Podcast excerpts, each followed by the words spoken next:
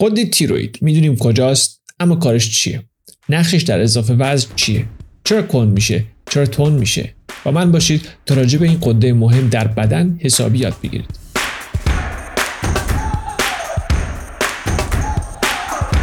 درود به همگی. فرشی جریان هستم. نه پزشکم و نه سعی می‌کنم باشم. من یه مشاور منابع انسانی هستم. کنجکاو اما در زمینه تغذیه ورزش و پیشرفت. و امروز می‌خوام راجع به کلیات قده تیروید صحبت کنم. اول از همه باید بگم که هدف از این قسمت آشنایی شما با قده تیروید هست. قرار از زاویه دیگه ای به خودش و مشکلاتش نگاه کنیم. هدف ارائه درمان نیست. هرچند تا انتها دنبال کنید قطعا خودتون یه مواردی به ذهنتون می‌رسه. بریم سر اصل مطلب. تیروید مثل ساعت یا ترموستات بدن میمونه. چرا شاید بپرسید؟ خب تک تک سلول های بدن گیرنده هورمون های تیروید رو دارند. که بهشون میگه چقدر و با چه سرعتی و چه مدلی کارشون رو انجام بدن. در آخر تیروید مثل مدیر یک کارخونه است که اگر کنشه یا به عبارتی کمکار شه کارگرهای کارخونه سلول های بدن هم باهاش کمکار میشن کن میشن یا به عبارتی تنبل میشن. این باید بهتون نشون بده که چقدر این قده در بدن مهم است. در ادامه سعی می‌کنم به ساده ترین شکلی که می‌تونم نحوه کار تیروید رو بهتون نشون بدم. شدیدن توصیه می‌کنم این تیکه که در ادامه توضیح میدم رو از یوتیوب ببینید. خیلی تصویر بهش کمک می‌کنه که راحتتر یاد بگیرید. خب باید مدل کار چند قده رو در بدن متوجه بشید و در آخرش بهتون نشون بدم چرا لزوما مصرف داروهای هورمونی مشکل رو حل نمی‌کنه. سه تا قده پشت به پشت هم کار می‌کنن تا در آخر ساعت بدن خوب کار کنه. اولی هیپوتالاموس مثل مدیر کل یک سازمان میمونه. با ترشح هورمون TRH به مدیر تولید یعنی قده هیپوفیز دستور میده که سرعت کار کارخونه رو بیشتر و بیشتر بکنه. هیپوفیز هم با ترشح هورمونی به اسم TSH به مدیر کارخونه یعنی تیروید میگه که سرعت تولید رو بیشتر کن یا کمتر کن. از بالا به پایین همینطوری هی دستور میدن. تیروید هم که گفتم رئیس کارخونه است. شروع می‌کنه سر همه داد زدن که تندتر یا آرومتر کار کنید. رسما تعیین می‌کنه که تک تک کارگرهای بدن یعنی سلول های با چه سرعتی کار بکنن. متاسفانه خیلی مواقع در آزمایشات روتین فقط TSH رو چک می‌کنن که کاملا کار اشتباهی است. حالا می‌رسیم چرا؟ این هورمون اصلا از تیروید ترشح نمیشه و به تنهایی چیز قطعی به ما نمیگه حالا جلوتر می‌فهمید که چرا. می‌رسیم به اینجا که دستور از بالا پله پله رسید به تیروید که این قده زحمتکش هم میاد با ترشح هورمون T4 فارسی رو پاس بداریم T4 یه جورایی به همه اعلام می‌کنه که سریعتر یا کنتر کار کنن. که معمولا سریعتر. من که صاف کاری نداشتم بگه تو رو خدا یه ذره آرومتر کار کن. حالا این داستان هنوز ادامه داره. چرا که اون تی چهاری که تیروید درست می‌کنه رسما مفت نمیارزه. باید اجرا شه و برای اجرا شدنش باید از سرکارگر کارخونه کمک گرفت که کسی نیست جز کبد. این دستوری برای اجرا شدن یا به عبارتی فعال شدن باید بره به کبد و تبدیل به تی بشه که یه هورمون تیروید فعاله و به درد بخور کبد بند خدا هم همه کارهای کارخونه سرش خراب میشه دیگه. اینجا هم باید تیچه ها رو به تیسه تبدیل کنه تا قابل استفاده بشه. توی این تبدیل یه درصدی حروم میشن. ضایعات کار هست که بهش آرتی سه میگن. معمولا 10 تا 20 درصد. رسما به هیچ دردی نمی‌خوره دفع میشه. کبد یه سری تی سه میده که خوبه ولی یه مش تی چهار هلوش 20 درصد دوباره برمیگردونه. سر شلوغ دیگه نمی‌رسه. این تی چهارهای باقی مونده برای تبدیل شدن میرن به روده. میرن دست به دامن کارگرای خط روده میشن یعنی باکتری ها اگر روده خوبی داشته باشیم که عموم ما نداریم تبدیل نمیشن. می‌دونم یه خورده پیچیده شد ولی دقت کنید با من باشید که آخراش هست. این تیچهار باقی مونده که از کبد نتونست کاریش بکنه مثل گزارش کار برمیگرده روی میز مدیر کل یعنی هیپوتالاموس. مدیر کل هم برمیگرده بر اساس این گزارش های بعدی رو میده. گزارش های دستورهای بعدی رو اعمال می‌کنه. یعنی اگر تی چهار باقی مونده زیاد بود رئیس میگه که خیلی تولید خوبی نداشتید. دوباره بیشتر تولید کنید. پس همون فرایند تکرار میشه. TRH بیشتر به هیپوفیز بعد هیپوفیز با TSH بیشتر به تیروئید تا تیروئید T4 بیشتر تولید کنه. این داستان همینطوری ادامه داره. همین بالا رفتن TSH در آزمایش خودش رو نشون میده و میشه یه نشونه کمکاری تیروئید. حالا نقش داروهای هورمونی چیه این وسط؟ کجا وارد میشن؟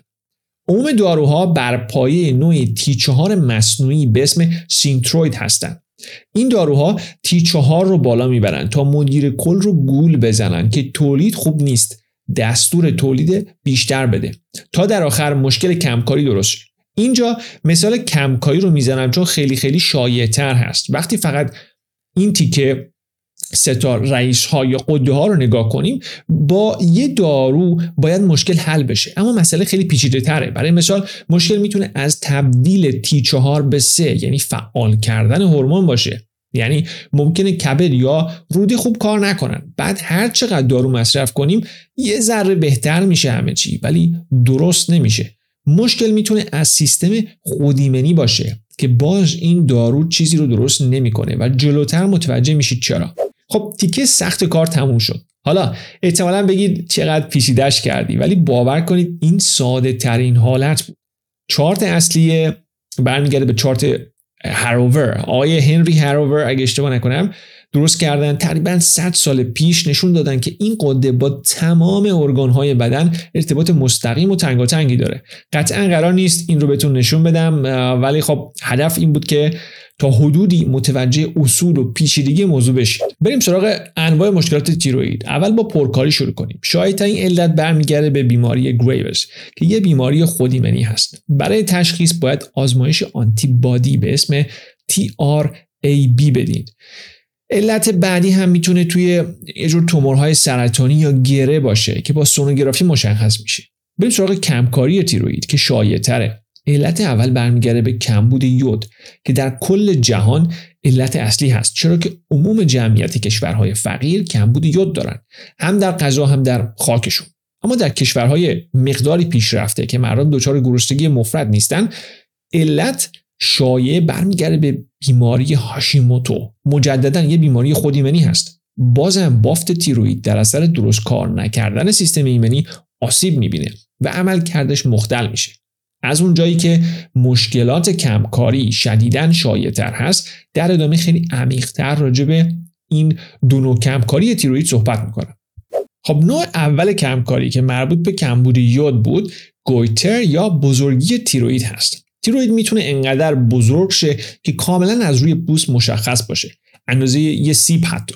زمانی که یود کافی نباشه بدن سعی می‌کنه تیروئید رو بزرگتر کنه تا با مقدار کم یود موجود بازم بتونه کارش رو انجام بده. در آخر بزرگتر شدن تیروئید لزوما به معنی کند یا تند شدنش نیست. یعنی میشه بزرگ باشه اما خیلی هم خوب کار کنه. درست شدنی هم هست تا حدودی اگر که یود به اندازه کافی به بدن برسه. اما می‌تونه کمکار هم بشه با اینکه در دنیای امروزی و کشورهای پیشرفته اصلا شایع نیست. مربوط به این موضوع مواد غذایی هستند حاوی گوتروژن یا فارسی رو پاس بداریم گوتروژن همچین چیزی. عموما در منابع گیاهی معمولا مثل کلم ها ذرت و سویا شیر سویا رسما هر چیز سویا بادام زمینی حتی چای سبز و خیلی موارد دیگه پیدا میشه. و این مواد غذایی رو به کم کاری تیروید نسبت میدن. با اینکه خیلی دل خوشی از یه چیزی مثل ذرت و سویا ندارم اما این ارتباط کاملا هم درست نیست. چرا؟ باید بپرسید خب این مواد غذایی و گویتروژن ها در کل کار خاصی نمی کنند جز مصرف یود در بدن در اصل بر سر ماده اولیه مهمی یعنی یود با تیروئید رقابت می‌کنن. پس یود زیادی برای تیروئید باقی نمی‌ذارن. در آخر تیروئید بزرگ میشه و مشکل گویتر به وجود میاد. اما نکته اینجاست که لزوما باعث کمکاری تیروئید نمیشن یا مخصوصا آسیبی به بافت تیروئید اصلا نمی‌زنن. اما اگر یود زیادی دریافت نکنید قطعا باعث کمکاری میشن. در آخر مصرف کنیم یا نه ترجیحاً به دنبال یود بیشتر باشید تا حذف یه چیزی مثل کلم. اما از اون طرف ذرت سویا بذر کتان و در کل مواردی که قند رو هم بالا می‌برند حذف کنید که این حذف کردن دو تا خاصیت داشته باشه. پس در آخر کمبود یود باعث بزرگ شدن تیروید میشه اما لزوما باعث کم کار شدنش نمیشه. متاسفانه بافت تیروید به شدت لوس و حساس است. در نتیجه خیلی زود تخریب میشه. این مهمه برای زمانی که سموم زیادی وارد بدن بشن و سر از تیروید در بیارن. سیستم خودیمنی هم وقتی بیش از حد فعال شده باشه لابلای از بین بردن این سموم چهار تا گل به خودی هم می‌زنه. به عبارتی به بافت تیروئید آسیب میرسونه. این مشکل شدیدتر هم میشه زمانی که ما مشکلی مثل نشت روده داشته باشیم و مشکلات خودیمنی در بدن وجود داشته باشه. شاید بدونید که اگر نمی‌دونید باید بدونید که هاشیموتو یک بیماری خودیمنی هست. خود سیستم ایمنی بدن هست که به تیروید حمله کرده و به بافتش آسیب می‌زنه و در نهایت باعث ضعیف شدن تیروید و کمکار شدن اون میشه. در کشورهای پیشرفته عموم مواقع کمکاری تیروید در اثر هاشیموتو هست. در قسمت 15 راجع به نشت روده و ارتباطش با بیماری های خودیمنی صحبت کردم. لینکش رو می‌ذارم توی توضیحات. برید حتما اون رو هم چک بکنید. پس دو مدل اصلی کمکاری تیروید داریم. نکته اینجاست که خیلی مهمه. قبل از شروع هر نوع درمانی تشخیص بدید که کدوم مورد برای شما صدق می‌کنه. چرا مهمه؟ خب فرض کنیم مشکل کمکاری تیروید شما از سیستم خودیمنی باشه. دکتر بد میرید چیز خاصی رو تست نمی‌کنه. الا TSH و به شما برای جبران کمکاری مکمل یود یا قرص هورمونی میده. مصرف می‌کنید تیروئید فعالتر میشه که در نگاه اول خیلی خوبه. اما این فعالتر شدن به معنی جذب بیشتر مواد اولیه مختلف هست که چهار تا سموم هم قطعا توشون هست. پس بیشتر از قبل به چشم سیستم ایمنی میاد. سیستم ایمنی نیمه کارآمدی که دیگه خوب کار نمی‌کنه در آخر. در نتیجه بیشتر از قبل مورد حمله قرار می‌گیره این تیروید ما و در آخر مشکل شما شدیدتر از قبل میشه. پس خیلی مهمه که اگر مشکل خود ایمنی دارید اول سیستم ایمنی رو آروم کنید. بعد برید سراغ قوی تر کردن تیروید برای تشخیص یه تست مهم هست به اسم TPO بی اگر اشتباه نکنم یا آنتیبادی تیروید که ایدئال اینه که صفر باشه ولی نهایت تا پنج هم جا داره. البته علاوه بر این دو حالت قبل یعنی کمکاری در اثر کمبود یود و سیستم ایمنی حالت سومی هم برای کمکاری تیروید وجود داره. ممکنه که تیروید درست کار کنه اما تی چهار به تی سه یعنی نسخه فعال تبدیل نشه که خب از مشکلات کبد روده میاد اگر این دو خوب کار نکنن قاعدتا با اینکه تیروید سالمی داریم اما بازم علائم کمکاری تیروید رو خواهیم داشت. راجع به کبد زیاد حرف زدم. حتما چک کنید لینک همه قسمت ها رو می‌ذارم توی توضیحات. یه حالت دیگه ای هم وجود داره که بیشتر در حد نظری است و اون وقتی هست که از هیپوتالاموس مدیر کلی که مثال زدم هورمون های کمتری ترشح بشه. نه خیلی کم مقداری کمتر. آخرش باز تیروید کمکار میشه.